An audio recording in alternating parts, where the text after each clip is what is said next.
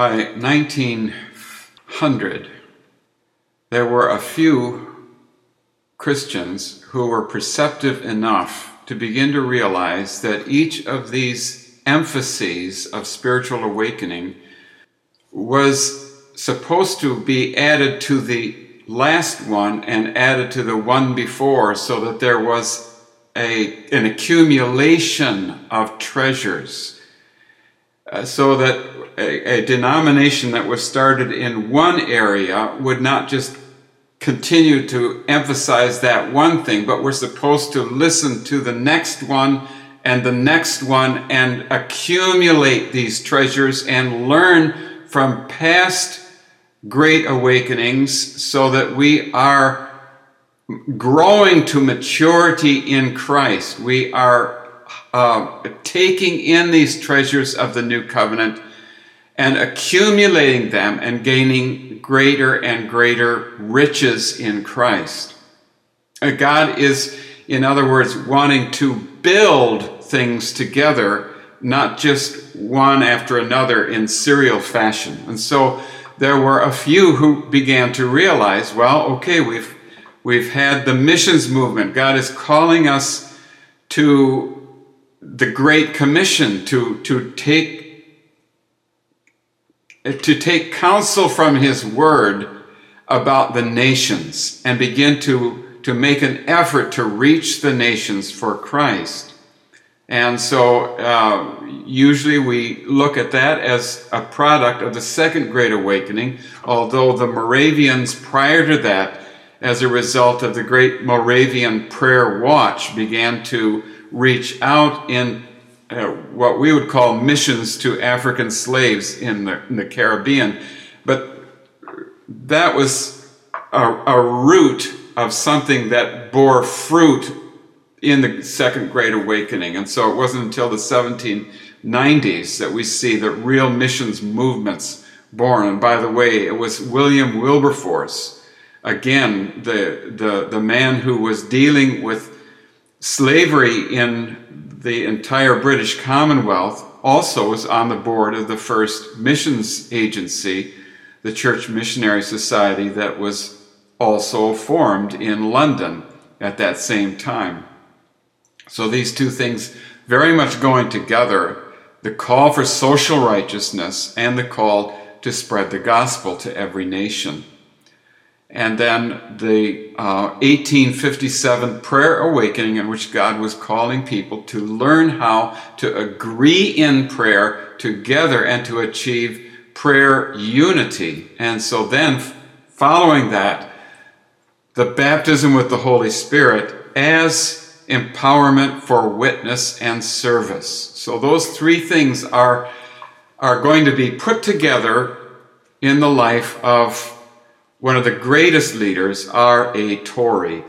R.A. Torrey was the, the head of the Chicago Bible Institute, which after the death of um, Moody became known as Moody Bible Institute, and he immediately took over in the beginning weeks of the last century.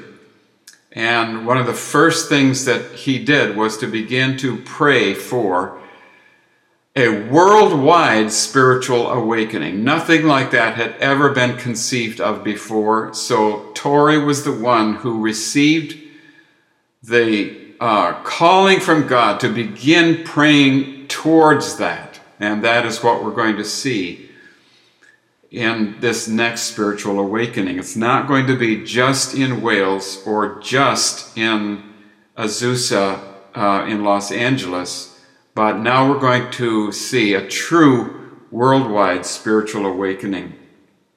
Torrey was one who believed strongly in the baptism with the Holy Spirit as empowerment for witness and service. And of course, he believed in prayer, uh, coming together for prayer. And so that was what they did at Chicago Bible Institute, Moody. And finally, in January of 1903, Torrey was led by the Holy Spirit to go on a missions tour. It led him to all kinds of places all over the world. Wales, uh, I believe that his preaching and his calling and his prayer, uh, his anointing gave birth to uh, the, the Welsh revival. But he went to New Zealand, he went to Japan, to northern India, all kinds of places, Europe, and wherever he went, it seemed as though something broke out all over the world. And Brad Long and I have written about that in our book, Receiving the Power. Well, when the Welsh revival broke out, a group of Welsh Christians, spirit filled, as a result of that revival, were led to go and become missionaries in North India, almost without any training, without any advanced preparation, just to begin to share the gospel in the power of the Holy Spirit in North India in a place called the Khassia Hills.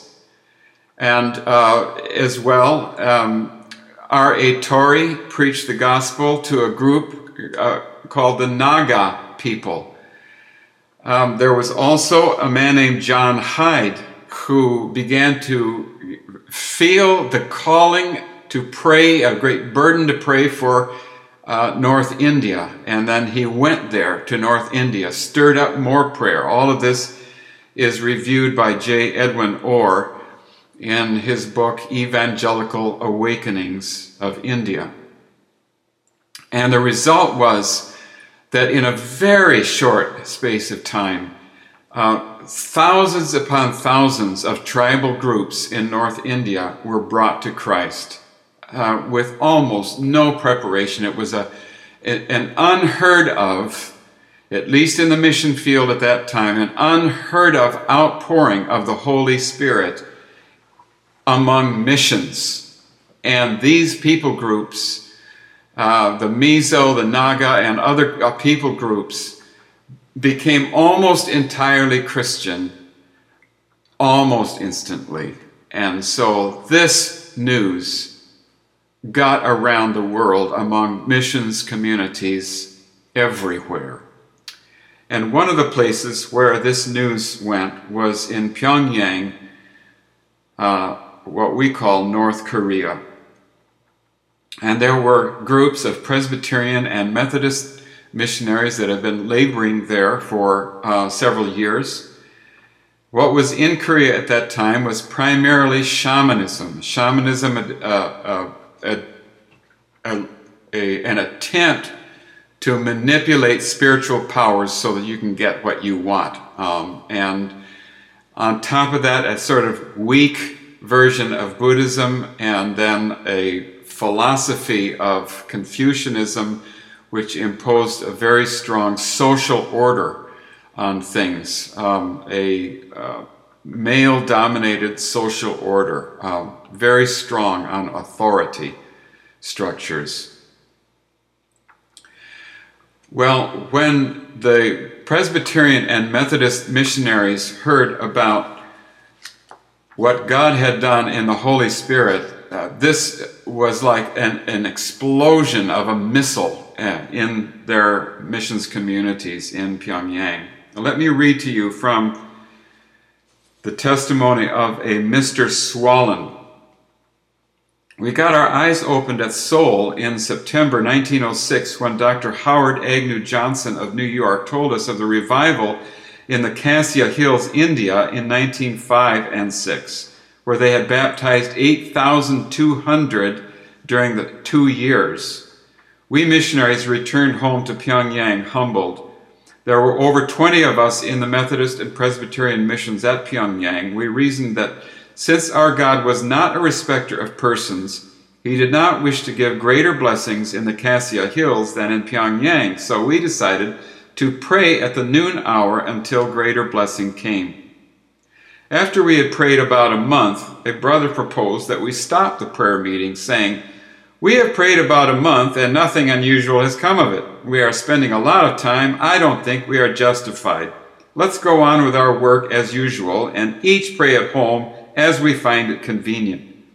The proposal seemed plausible. However, the majority decided to continue the prayer meeting, be- believing that the Lord would not de- deny Pyongyang what he had gained granted at Khassia. They decided to give more time to prayer instead of less. With that view, they changed the hour from 12 to 4, and then they were free to pray until supper time if they wished. There was little else than prayer. If anyone had an encouraging item to relate, it was given as they continued in prayer. They prayed about four months. They said that the result was that all forgot about being Methodists and, Mission- and Presbyterians they only realized that they were all one in the Lord Jesus Christ. That was true church union, and it was brought about on the knees. It would last, and it would glorify the Most High.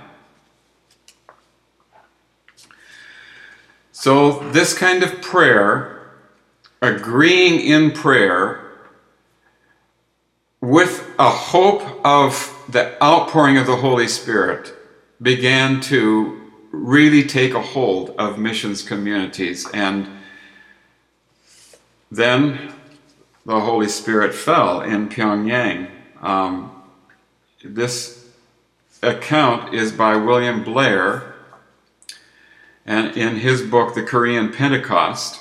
And I'm just going to read this to you because it's it is one of the clearest, rawest description of the outpouring of the Holy Spirit in a group of Christians. Now, this is at Central Presbyterian Church in Pyongyang, where they've been doing a good deal of prayer. At Monday noon, we missionaries met and cried out in God to, earn, to God in earnest. We were bound in spirit and refused to let God go until He blessed us. That night it was different. Each felt as he entered the church that the room was full of God's presence. Not only missionaries, but Koreans testified to the same thing. After a short sermon, Mr. Lee took charge of the meeting and called for prayers. So many began praying that Mr. Lee said, If you want to pray like that, I'll pray. And the whole audience began to pray out loud all together. The effect was indescribable. Not confusion, but a vast harmony of sound and spirit, a mingling together of souls moved by an irresistible impulse of prayer. The prayer sounded to me like the falling of many waters, an ocean of prayer beating against God's throne. It was not many, but one, born of one Spirit, lifted to one Father above. Just as on the day of Pentecost, they were all together in one place, of one accord praying. Quote, and suddenly there came from heaven the sound as the rushing of a mighty wind, and it filled all the house where they were sitting. God is not always in the whirlwind, he goes on. Neither does he always speak in a still small voice. He came to us in Pyongyang that night with the sound of weeping. As the prayer continued, a spirit of heaviness and sorrow for sin came down upon the audience. Over on one side, someone began to weep. In a moment, the whole audience was weeping. Man after man would rise, confess his sins, break down and weep, and throw himself to the floor, and beat the floor with his fists in perfect agony of conviction. My own cook tried to make a confession, broke down in the midst of it, and cried to me across the room, Pastor, tell me, is there any hope for me? Can I be forgiven? And then he threw himself to the floor and wept and wept, almost screamed in agony. Sometimes, after a confession, the whole audience would break out in audible prayer, and the effect of that audience of hundreds of men praying together in audible prayer was something indescribable. Again, after another confession, they would break out in uncontrollable weeping, and we would all weep. We couldn't help it. And so the meeting went on until 2 o'clock a.m with confession and weeping and praying. That was the testimony of Mr. Lee. And Mr. Blair goes on Only a few of the missionaries were present on that Monday night. On Tuesday morning, Mr. Lee and I went from house to house telling the good news to all who were absent and to our Methodist friends in the city. That noon, the whole foreign community assembled to render thanks to God. I wish to describe the Tuesday night meeting in my own language because a part of what happened concerned me personally. We were aware that bad feeling existed between several of our church officers, especially between a Mr. Kang and a Mr. Kim. Mr. Kang confessed his hatred for Mr. Kim on Monday night, but Mr. Kim was silent. At our noon prayer meeting on Tuesday, several of us agreed to pray for Mr. Kim. I was especially interested because Mr. Kang was my assistant in the North Pyongyang Church, and Mr. Kim an elder in the Central Church, and one of the officers in the Pyongyang Men's Association, of which I was chairman. As the meeting progressed, I could see Mr. Kim sitting with the elders behind the pulpit with his head down, bowing where I sat. I asked God to help him, and looking up, saw him coming forward. Holding to the pulpit, he made his confession. I have been guilty of fighting against God. An elder in the church, I have been guilty of hating not only Kang Yu Moon, but Pang Moksa. Pang Moksa is my Korean name. I never had a greater surprise in my life to think that this man, my associate in the Men's Association, had been hating me without my knowing it. It seems that I had said something to him one day in the hurry of managing a school field day exercise which gave offense, and he had not been able to forgive me. Turning to me, he said, Can you forgive me? Can you pray for me? I stood up and began to pray. Apage, apage, Father, Father, and got no further. It seemed as if the roof was lifted from the building, and the Spirit of God came down from heaven in a mighty avalanche of power upon us. I fell at Kim's side and wept and prayed as I had never prayed before. My last glimpse of the audience is photographed indelibly on my brain. Some threw themselves full length upon the floor. Hundreds stood with arms outstretched toward heaven. Every man forgot every other. Each was face to face with God. I can hear yet that fearful sound of hundreds of men pleading with God for life and for mercy. The cry went out over the city until the heathen were in consternation. As soon as we were able, we missionaries gathered at the platform and consulted what shall we do? If we let them go on like this, some will go crazy. Yet we dared not interfere. We had prayed to God for an outpouring of His Spirit upon the people, and it had come. Separating, we went down and tried to comfort the most distressed, pulling the agonized man to the floor and saying, Never mind, brother. If you have sinned, God will forgive you. Wait, and an opportunity will be given to speak. Finally, Mr. Lee started a hymn, and quiet was restored during the singing. Then began a meeting, the like of which I have never seen before, nor wish to see again, unless it got in God's sight it is absolutely necessary. Every sin a human being can commit was publicly confessed that night. Pale and trembling with emotion, in agony of mind and body, guilty souls standing in the white light of that judgment saw themselves as God saw them. Their sins rose up in all their vileness till shame and grief and self loathing took complete possession. Pride was driven out, the face of men forgotten. Looking up to heaven to Jesus whom they had betrayed, they smote themselves and cried out with bitter wailing, Lord, Lord, cast us not away forever. Everything else was forgotten. Nothing else mattered. The scorn of men, the penalty of the law, even death itself seemed of small consequence if only God forgave. We may have our theories of the desirability or undesirability of public confession of sin. I have had mine, but I know now that when the Spirit of God falls upon guilty souls, there will be confession, and no power on earth can stop it.